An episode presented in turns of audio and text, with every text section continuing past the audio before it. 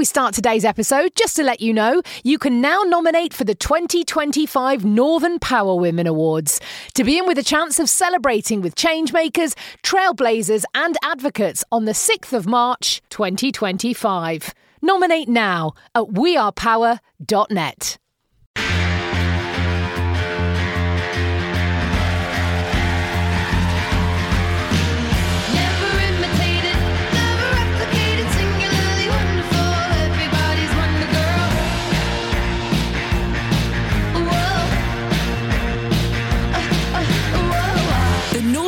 Women podcast. For your career and your life, no matter what business you're in. Hello and welcome to the Northern Power Women podcast. This is the Be More You season. And you know what happens? You're getting to sort of that that new year or that new month and you kind of think, "Oh, I'm going to do something different this month and I'm going to take on something or give something up." Well, we're quite sort of authentic over here about going, just be yourself, be your authentic self. So in 2023, we're like, don't give anything up. Don't take anything up you don't want to be especially more you and that's what this year is all about for you. And we are looking forward to yet another crazy busy year and we've got a brilliant program for international women's day which is the first time i um, i heard our our guests today. Uh, we've got webinars we've got power circles we've got power ups. So if you want to get involved please do get in touch or find out all the information on our award-winning power platform at wearepower.net and i'm delighted to introduce you to our incredible guest uh, Holly, who's on the 2022 Northern Power Women Future List. Um, Holly tells me has literally just had her last day in work because Holly is about to become a mum for the first time. Holly works for the NHS as a clinical scientist and workforce lead in genomics. Uh, completed her undergrad degree in biological sciences at Oxford Uni and then went on to complete an MSc in medical genetics. She completed an NHS scientist training program in 2019. And I love this because Holly is known across all her social media accounts as the Scouse scientist, and that's where I first I first came across Holly, uh, and spends a lot of her time and passionately encouraging young girls to follow in her footsteps and achieve their goals, and really, really, really, really passionate about inspiring the next generation of women into science. Holly, welcome to the podcast this week. Thank you. Thanks for having me. And you talk about how important it is to provide young people with role models in science that they can relate to. You know, we've just said that, you know, you refer to yourself as the Scouse scientist. Why are role models so important and who were yours when you were growing up? Um, so I think the key thing really is representation. So I'm a huge believer of if you can see it, you can be it. So if you can see someone that looks like you, sounds like you, um, you know, from a similar sort of background, um, then obviously that's something you can relate to and you feel like, oh, well, if they can do it, then I can do it too. So I think that's just what's like so important. And the thing with scientists is often, a lot of the time, they're these sort of old, stereotypical white middle class male. Um, and I just feel like how can young women re- relate to that sort of thing? And in terms of role models growing up, well, I've got sort of one scientific role model, which is Rosalind Franklin, who, if you don't know her, she was sort of involved in discovering the sh- um, structure of DNA. And after learning about her story in school, that's what first inspired me to um, sort of become a woman in science. And then from a personal level, I guess my mum was probably my biggest role model because it was just sort of me and my mum and my nan growing up. Um, and she always sort of inspired me to to achieve whatever it was that I wanted to do. And I, I also love the fact that you rightly recognise yourself as a role model too, don't you? It's a it's a responsibility to be a role model. Yeah, well, that's exactly what I'm trying to. I'm trying to be. I'm just trying to, you know, in this Instagram age where everyone's obsessed with the phones and social media, I just feel as though the only people on social media for young girls to look up to are sort of reality stars and um, you know, a certain, you know, and there's nothing wrong with that. I follow them on my phone as well. That's absolutely fine. But I just wanted to give something a little bit different for young people to look up to. And and you talked about, you know, when we talk about role models, it was important to um, see people, you know, that you think you could aspire to, but also hear people that sounded like you. Was that was that why it was so important for you to go out there and go, you know, I'm going to be the Scouse scientist. I am the Scouse scientist, and I'm going to celebrate where I come from. Yeah, that's exactly right. So I think, you know, going to Oxford Uni and things like that, um, there was a bit of a, a pressure like are you going to change who you are? You're going to change the way that you speak? Because obviously not that many people down there did sound like me um, but i sort of made it my mission to to not change who i am and not change my accent because i feel as though your accent is it's part of you. It's, it's who you are. It's where you're from. It's um, how you were brought up. And i just feel as though you know, wh- why change that? And I wanted to show people just be yourself and you can achieve whatever it is that you want. Don't feel like you need to change who you are just to sort of pursue a particular career. And we have spoken to lots and lots of different women from different sectors who've talked about sort of this discrimination uh, about because of their regional accent, especially northern accent. I, you know, I was in the Royal Navy in my early years, and when I went through to become an officer, I remember, I remember I was thinking, oh gosh, you know, I don't think I was ever treated differently for being female, but there was, it, it was in those days where the only accent was that BBC type of, Eng- you know, that BBC accent.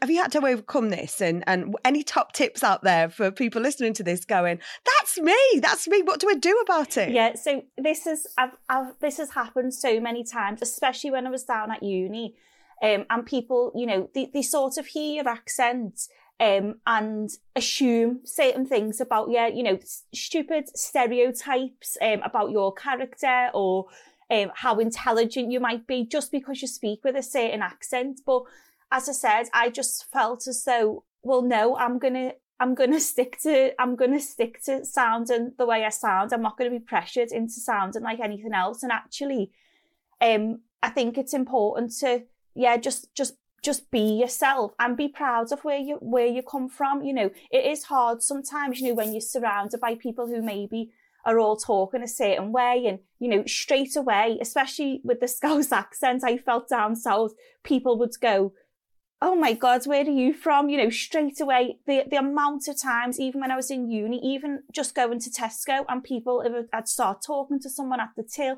straight away it was like a huge thing. The accent was like this massive deal and i didn't even really realize that i had a strong accent before i went down south because it just sounded like everyone else all my friends and family.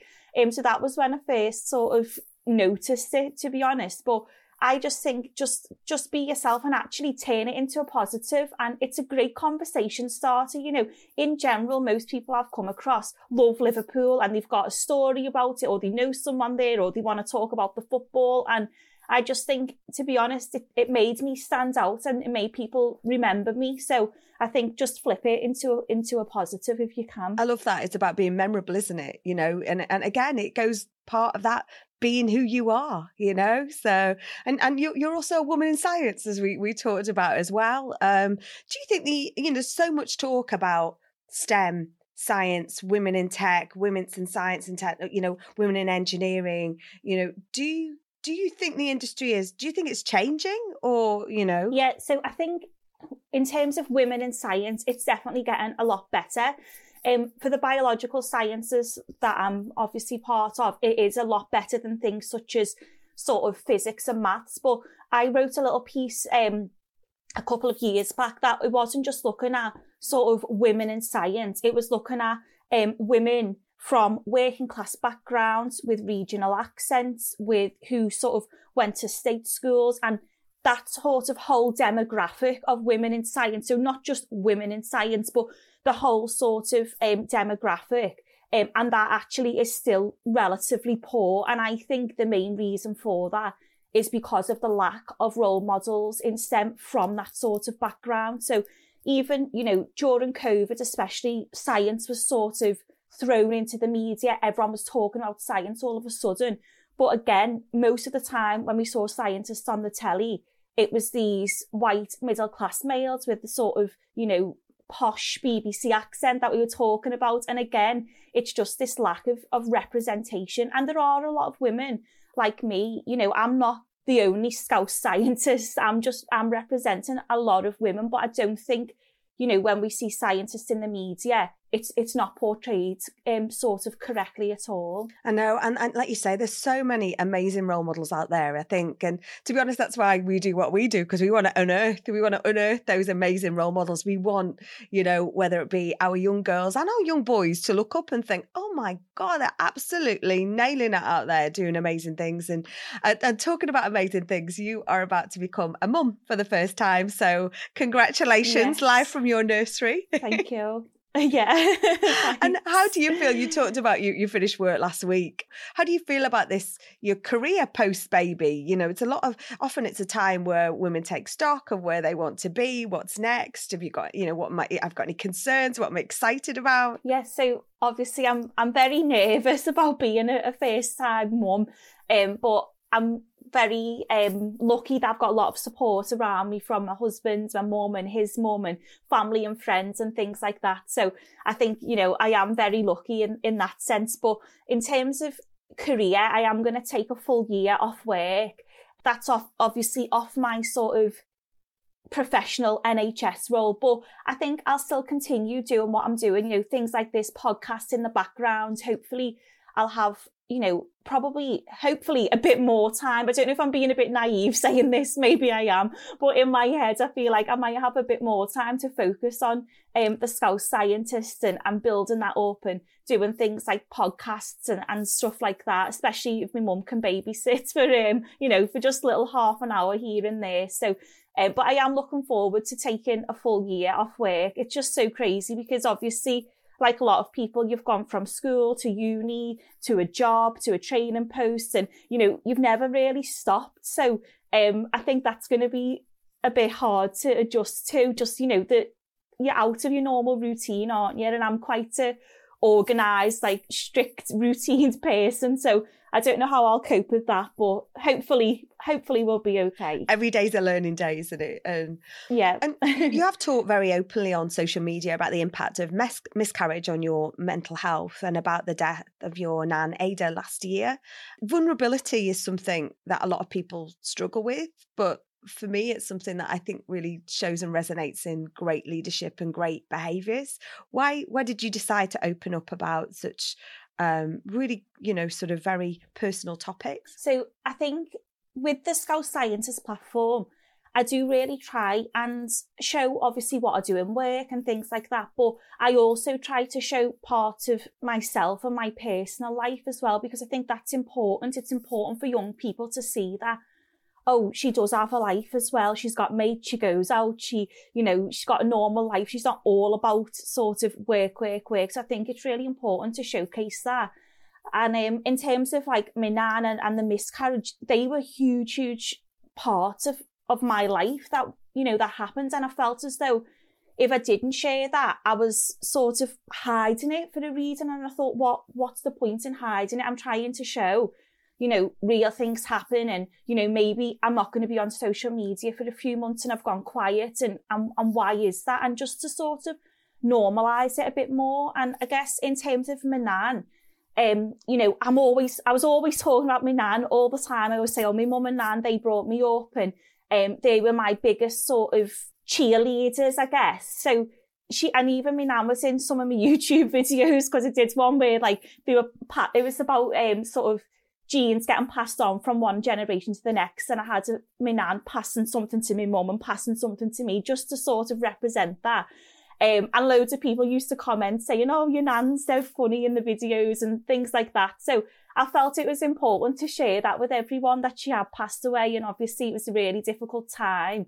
Um, but again, I was just very lucky to to have had her. And I think, yeah, it was important to to normalise that we all go through these things in life and it's good to talk about them. And did you get feedback from that? I think sometimes like putting yourself out there, it's like take that big deep breath in. But did you get some positive feedback from you opening up?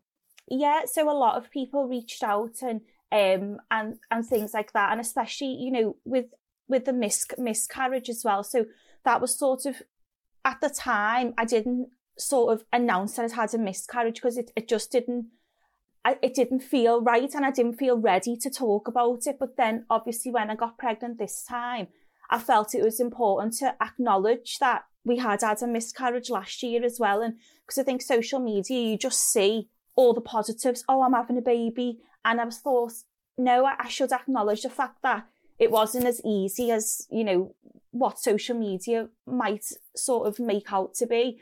Um, and to be honest, when I said about having a miscarriage, the amount of people that messaged me and said, that happened to me too, that happened to me too. Even people I know and people that I was close with, and I thought, why didn't why didn't you tell me that? Why didn't we talk about this? Um, so yeah, it was a real eye opener when um, when I posted that one. And you found out you're expecting a girl, and uh, you've already started using the hashtag mini scouse Yeah. I love that. What What are your hopes and dreams for for her for the future? Yeah, mini Scouse scientist. Um, I just thought that was a, quite a funny one. Um, but to be honest, I'm not going to push her into you know one direction or another. Um, I was really into the performing arts when I was younger, and I could have you know quite easily gone in that direction. Um, my husband's a psychologist, so he's sort of into a, a totally different area.